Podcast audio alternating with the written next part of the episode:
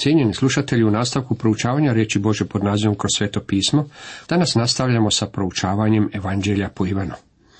Osvrćemo se ponovo na 11. poglavlje. Sada možemo vidjeti da je Marta trebala malo više sjediti kod Isusovih nogu. Rekla je, ali i sada znam, što god zaišteš od Boga, Marta, zar ne svačaš da je On Bog? On je Bog koji se očitovao u tijelu, On je bio u tvom domu, sjedio je za tvojim stolom i jeo je tvoje kolače. Međutim, ti nisi svačala da je On Bog, zar ne? Dragi prijatelji, koliko je i nama potrebno provoditi vrijeme kod Isusovih nogu? Koliko trebamo slušati? Kaza joj Isus, uskrsnuće brat tvoj. A Marta mu odgovori, znam da će uskrsnuti u uskrsnuću u posljednji dan. Reče joj Isus, ja sam uskrsnuće i život. Tko u mene vjeruje, ako i umre, živjet će. I tko god živi i vjeruje u mene, neće umreti nikada. Vjeruješ li ovo? Marta je vjerovala u uskrsnuće. Međutim, manji je zahtjev na vašu vjeru vjerovati da ćemo u jednom budućem danu primiti proslavljena tijela, nego što treba vjere da možemo sada počivati na uvjerenju da oni koji čekaju na gospodina će obnoviti svoju snagu. Lakše je vjerovati da gospodin dolazi i da će mrtvi biti uskršeni, nego što je vjerovati da sutra mogu živjeti za Boga. Tako je lako tješiti ljude koji tuguju i reći im vidjet ćete svoje ljubljene jednog dana. To ne zahtjeva mnogo vjere.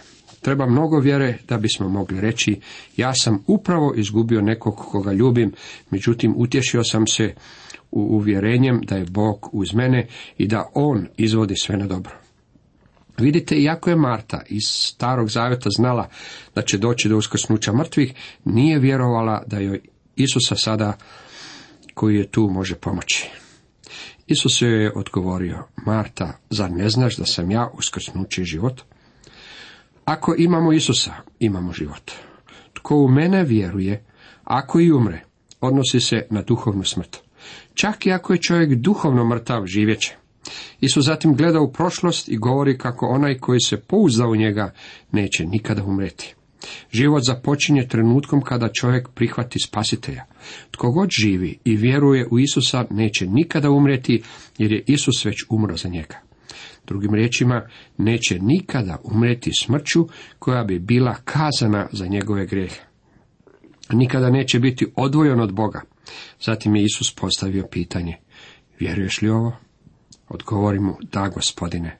Ja vjerujem da si ti Krist, sin Boži, onaj koji dolazi na svijet. Marta je posvjedočila istim riječima kojima je posvjedočio Šimun Petar. On razumije da je Isus Mesija. Rekavši to ode, zovnu svoju sestru Mariju i reče joj krišom, učitelj je ovdje i zovete. A ona čim doću brzo ustane i pođe k njemu. Isus još ne bijaše ušao u selo, nego je do tada bio na mjestu gdje ga je Marta susrela. Kad židovi koji su s Marijom bili u kući i tješili je vidješe kako je brzo ustala i izišla, pođeša za njom. Mišljahu da ide na grob plakati. Iako je Marta to krišom rekla svojoj sestri Mariji, Bog će to odbaciti. Cijelo će mnoštvo biti na groblju. Oni nisu znali da ona ide u susret Isusu. A kad Marija dođe onamo gdje bjaše Isus i kad ga ugleda, baci mu se k nogama, govoreći, gospodine, da si bio ovdje, brat moj, ne bi umro. Ona je s Martom stalno govorila da kad bi Isus bio ondje, njihov brat ne bi bio umro. To je razlog zbog kojeg će Isus kasnije reći da je za njega bolje da ode. Ovaj događaj nam jasno pokazuje zašto je to bolje. Ako on ostane ovdje dolje na zemlju u tijelu, onda je vezan zemljopisno. Ako je on u vašem gradu, tada ne može biti u mom gradu. Da Isus nije otišao, nije mogao poslati tješitelja svetog duha. Međutim, sada kad je sveti duh ovdje, on je posuda. On danas prebiva u svakom vjerniku. Tako sveti duh može biti ondje gdje sam ja, ondje gdje ste vi i na drugom kraju zemlje kugle u istom vrijeme. No kažem vam istinu, bolje je za vas da ja odem, jer ako ne odem, branitelj neće doći k vama. Ako pak odem, poslaću ga k vama. Ivan 16.7. redak. Kad Isus vidje kako plaće onaj židovi, koji je dopratiše potresen u duhu i uzbuđen, upita, kamo ste ga položili? Odgovoriše mu, gospodine, dođi i pogledaj. i zaplaka Isus. Ako želite znati kako Bog osjeća u svezi sa smrti vaših ljubljenih, pročitajte ove riječi. On se potresao u duhu i bio je uzbuđen. Smrt je uistinu zastrašujuća stvar. Možete biti sigurni da Bog suosjeća s vama. Njegovo suosjećanje bilo je prema živima, on je znao što će učiniti smrti. Zaplaka Isus. Dok je evanđelje po Ivanu napisano kako bi nam pokazalo Kristo božanstvo, ovdje nam je Isus pokazan u svoj svojoj ljudskosti. Isus je čak pitao gdje je Lazar bio položen jer je bio tako čovječan. Ovdje možemo vidjeti kako se Bog osjeća na sprovodima danas. On svoje suze miješa s našima. On žaluje u sebi.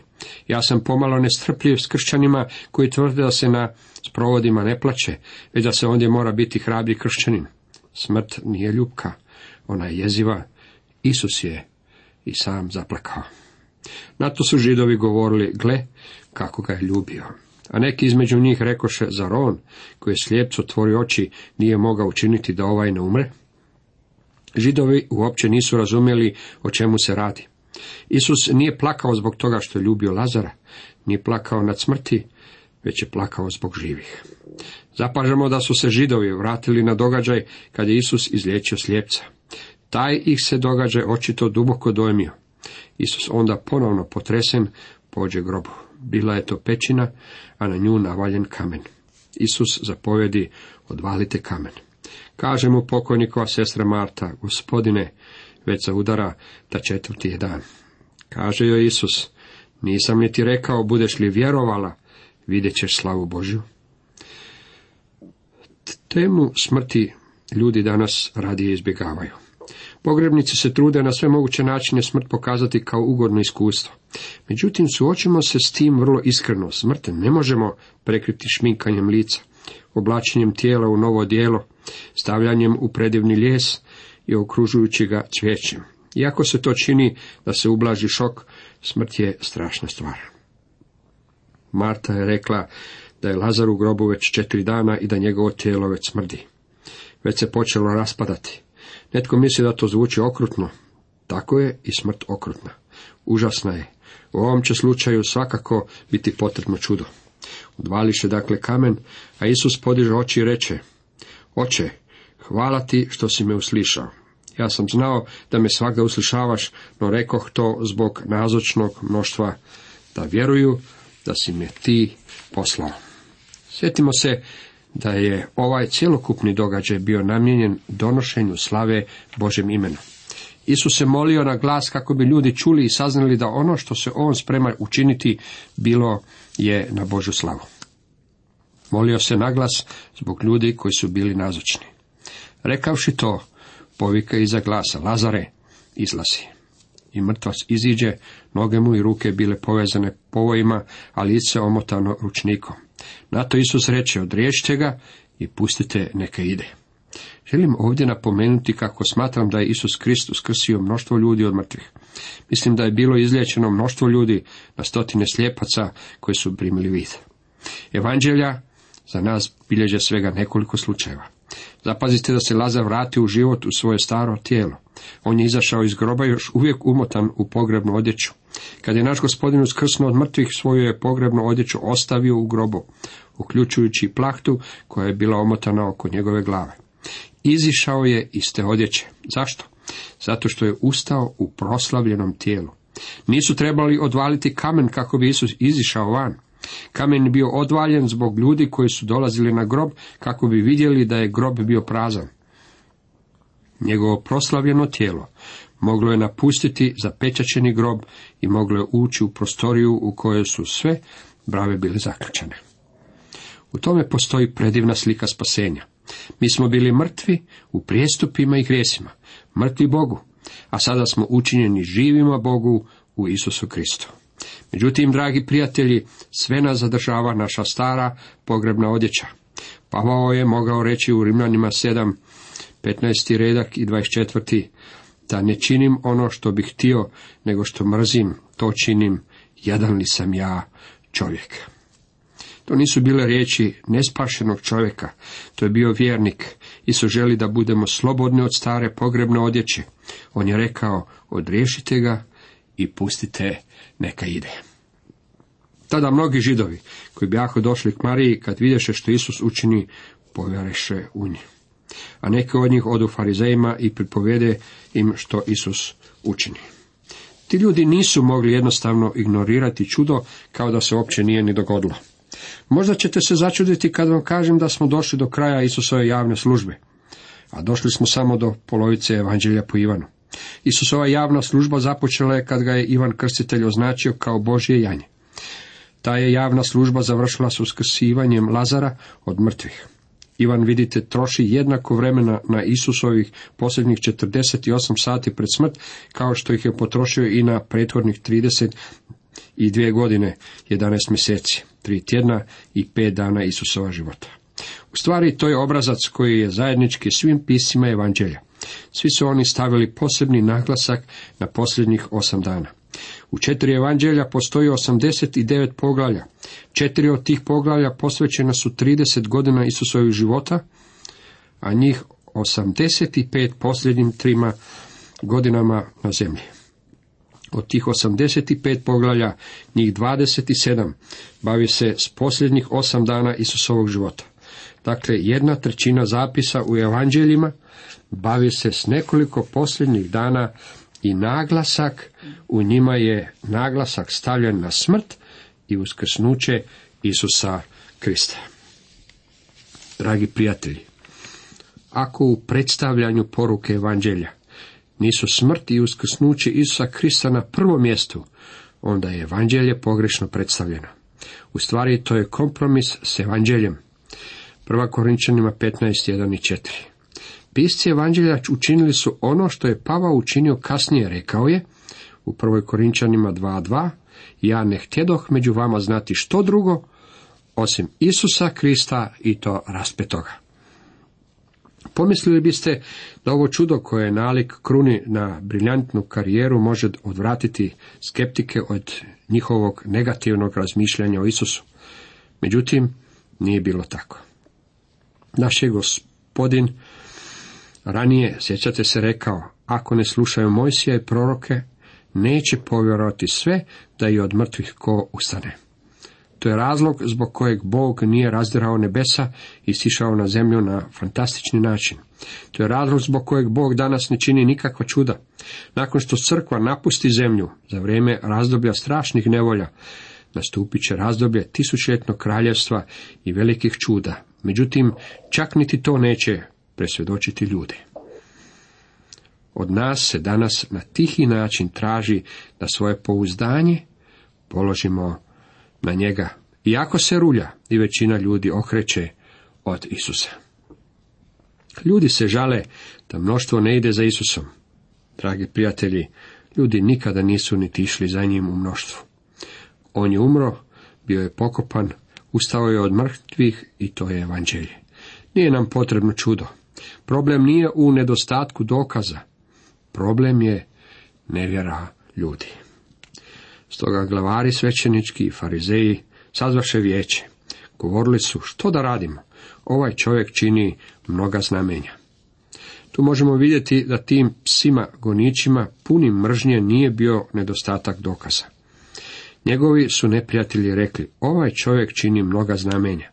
Nisu mogli jednostavno zanijekati brojna Isusova čuda. To je sotonina skupina. Glavni svećenici su u to vrijeme u većini bili sačinjeni od saduceja, a oni su bili liberalni teolozi onog vremena. Kao takvi nisu prihvaćali čuda i ono što je bilo nadnaravno, u čemu je naravno uključeno i uskrsnuće. Farizeji su bili vjerski konzervativci i u politici su se zalagali za pravicu. Te dvije stranke su u svemu bile suprotne jedna drugoj, pa ipak ovdje su se udružili u svojoj mržnji prema Isusu, Kristu i u svojoj odluci da ga ubiju. Ovo njihovo udruživanje mogli bismo nazvati prvim ekumenskim pokretom. Ako se ljudi mogu riješiti Isusa Krista, oni će se udružiti i s onima koji su potpuno suprotnih vjerskih uvjerenja od njihovih. To je i trend u današnjem vremenu. Većina se želi riješiti Krista kakav je objavljen u Božoj riječi. Manjina je ta koja prihvaća Isusa Krista onakvog kakav on uistinu jest. Ako ga pustimo tako, svi će povjerovati u nj, pa će doći Rimljani i oduzeti nam ovo mjesto i narod. Bojali su se da će doći do masovnog okretanja Isusu Kristu, što bi dovelo do revolucije. U tom bi slučaju Rim imao razloga udariti svojom željeznom pesnicom. Djelovali su na temelju svog straha. Strah je poriv koji mnoge ljude sprečava da dođu Isusu Kristu. Čak i u našim crkvama kršćanima nedostaje petlje da se s obje ruke čvrsto zauzmu za istinu pisma, a jednako tako i ljudima koji bi tu istinu trebali naučavati kao Božu riječ.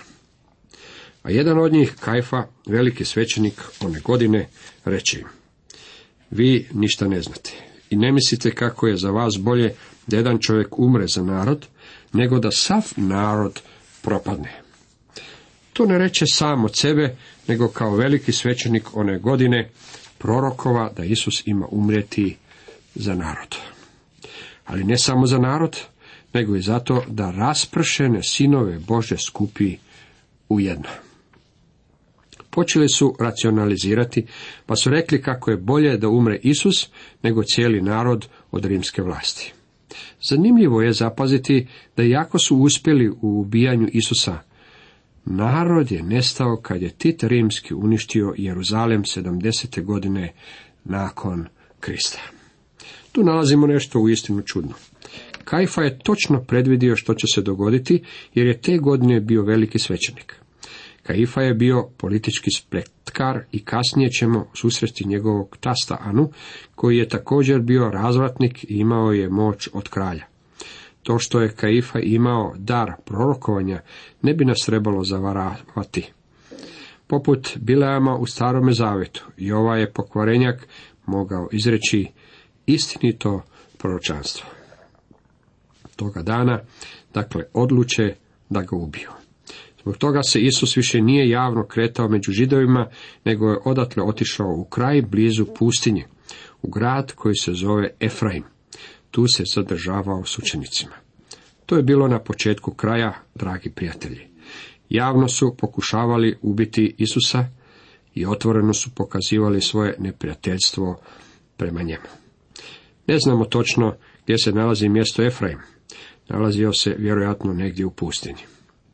Bjaše blizu židovska pasha i mnogi iz toga kraja uziđoše prije pashe u Jeruzalem da se očiste.